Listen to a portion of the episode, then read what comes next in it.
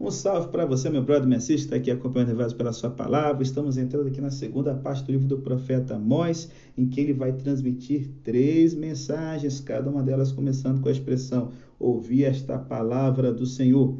E aí nós temos aqui Amós 3.1, primeira mensagem, Amós 4.1, segunda mensagem, Amós 5.1, a última mensagem desse bloco.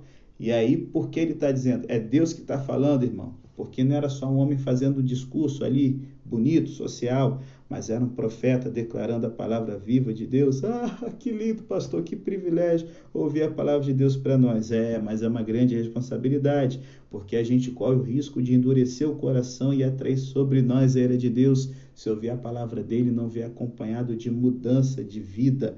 E aí, qual é essa mensagem de Amós para a gente hoje? Capítulo 3 do RPSP. Se liga.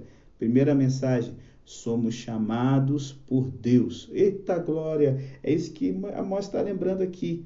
Vocês, Deus está cobrando, está puxando a orelha, porque vocês foram chamados por Ele, de todas as nações da terra, Deus escolheu vocês. E aí vocês, cara, estão esquecendo e desprezando a importância desse chamado. Rapaz, esse chamado foi porque Deus é bom, é pela graça. Vocês não eram a Grécia antiga com filósofos, Babilônia com os astrólogos, Egito com os arquitetos, Roma com os exércitos invencíveis. Pelo contrário, como diz lá Deuteronômio 7, 6 e 8, o menor de todos os povos. E assim como Deus chamou Israel no passado, independente das suas obras, São João 15, 16, Jesus também fala isso. Não foram vocês que me escolheram, pelo contrário, eu escolhi vocês. E pelo quê? 1 Coríntios 1 fala. Porque a gente era top, formoso, mais forte? Não. Pelo contrário. Deus escolhe aquilo que não é para que ninguém se vanglorie diante de Deus. E aí, esse chamado de Deus, ele nos leva a ter um relacionamento exclusivo. Eu escolhi somente vocês. Esse termo aqui, escolher, significa um relacionamento íntimo, como aquele de um marido e de uma mulher. Deus escolheu somente a gente para ter um relacionamento profundo, íntimo, que ninguém mais nesse mundo tem, algo exclusivo. E isso inclui aqui, gente, uma responsabilidade, porque Deus abenço, escolheu, chamou, abençoou o povo de Israel e a responsabilidade deles era amar a Deus e lhe obedecer, sabe? A doutrina da eleição divina, conforme a Bíblia, não é uma desculpa para a gente pecar. Antes, a intenção de Deus é nos motivar a ter uma vida de santidade. Por quê? A graça de Deus nos coloca no lugar de humildade, nos lembrando que a gente não é nada. Então, o amor de Deus deve nos maravilhar ao ponto do nosso coração não querer outra coisa senão adorar Ele e servir. Sabe, esse privilégio traz uma grande responsabilidade, como disse Jesus: a quem muito é dado, muito será cobrado. E como povo escolhido de Deus, hoje nós devemos viver de modo digno ao nosso chamado, não seguindo as práticas do mundo ímpio aí, mas vivendo em amor, em sabedoria e no espírito. Ficar aquém, abaixo disso, é viver abaixo da nossa vocação, a mais elevada de todas, o privilégio de sermos filhos de Deus. Nesse momento, o povo ficou xarope, falando: esse caipira matuto está vindo aqui dizer uma palavra para a gente, com autoridade de quem? Da parte de quem? E aí a Mose então faz um discurso de causa e efeito. Olha, fique esperto aí, galera. Se duas pessoas querem andar junto, tem que determinar uma hora e um lugar para se encontrar. O leão rugiu porque pegou uma presa, a armadilha se fechou porque caiu um pássaro lá dentro. O povo está apavorado porque a trombeta dizendo que a guerra está chegando, suou. Qual é a conclusão que ele está dando aqui? Se eu, Amós, um lavrador matuto, inculto, está pregando a palavra de Deus, significa que Deus me chamou. E aí, não era uma vocação que Amós teria escolhido para si, ela foi dada pelo Senhor. Porque quando um profeta proclama a palavra de Deus, Deus está prestes a fazer alguma coisa importante, ele quer alertar e chamar a atenção do seu povo. Deus ia fechar a armadilha, Israel ia ser exterminado pelos assírios, e Amós está aqui tocando a trombeta e preparando o povo para o juízo que há de vir. E esse é o legado da Bíblia, sabe? Deus ele chama pessoas das mais diversas formas e tipos. Moisés, um cara muito instruído, Davi, um pastorzinho obscuro, Jeremias, um sacerdote, simples pescadores como Pedro, Tiago e João. E a gente vê, por exemplo, Ellen White, quarta série primária, nem isso direito Martinho Lutero, um doutor em teologia, sabe? Amós é um estímulo para a gente em todas as épocas que se sente inadequado para a obra do Senhor.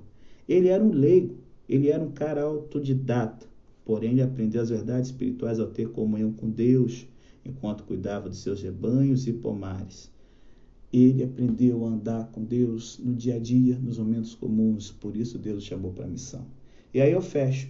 Deus precisa de testemunhas, nem que tenha que levantar duas nações pagãs para fazer isso. É o que a gente vê aqui. Amós está convocando dois inimigos que tocaram louco na vida do povo de Israel, Egito e Filistia.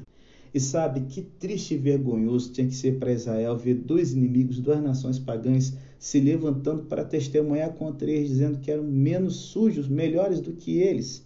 É o que acontece, sabe, quando a gente vê às vezes um pastor, um grande líder religioso caindo em pecado público, e aquilo vaza na mídia, é um escândalo danado.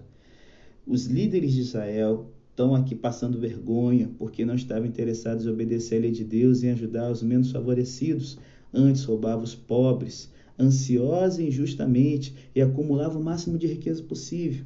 A lei de Moisés havia deixado bem claro, galera, que a nação tinha que cuidar dos órfãos, das viúvas, dos pobres e dos estrangeiros. Porém, que acusação terrível no verso 10. Israel não sabe fazer o que é reto. Eles estavam tão presos à sua cobiça e idolatria que lhes era impossível fazer a coisa certa. Como muitas pessoas dos dias de hoje, eles estavam viciados em riquezas não se preocupavam se os outros não tinham as coisas mais básicas para sobreviver, desde que eles próprios desfrutassem de luxos.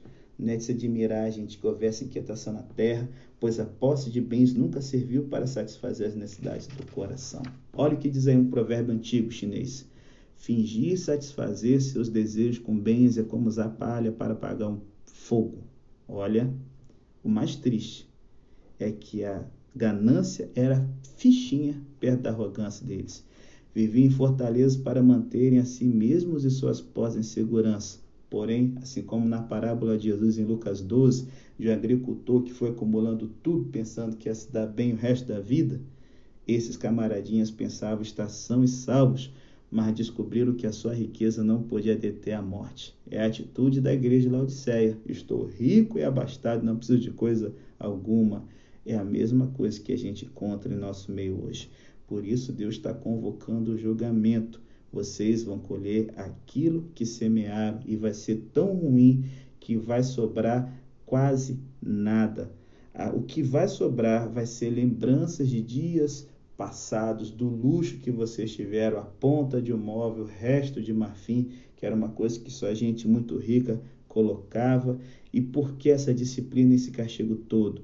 Porque o luxo egoísta e idolatria imprudente tomou lugar do coração de vocês.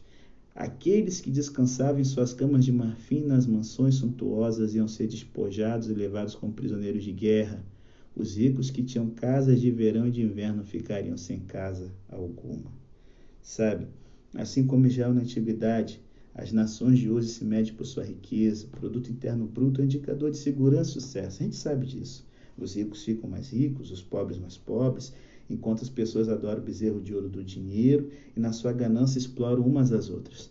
Contudo, não demora para que Deus elimine os ídolos que adoram e os luxos desnecessários que controlam sua vida. Ele ouve o clamor dos pobres e a seu tempo vai julgar os culpados. E aí, de que lado você está? Do que ajunta riquezas de forma injusta ou daquele que está buscando passar tempo de qualidade com Deus e praticando a justiça como Deus deseja? Pensa nisso e se arrependa, muda de lado enquanto é tempo.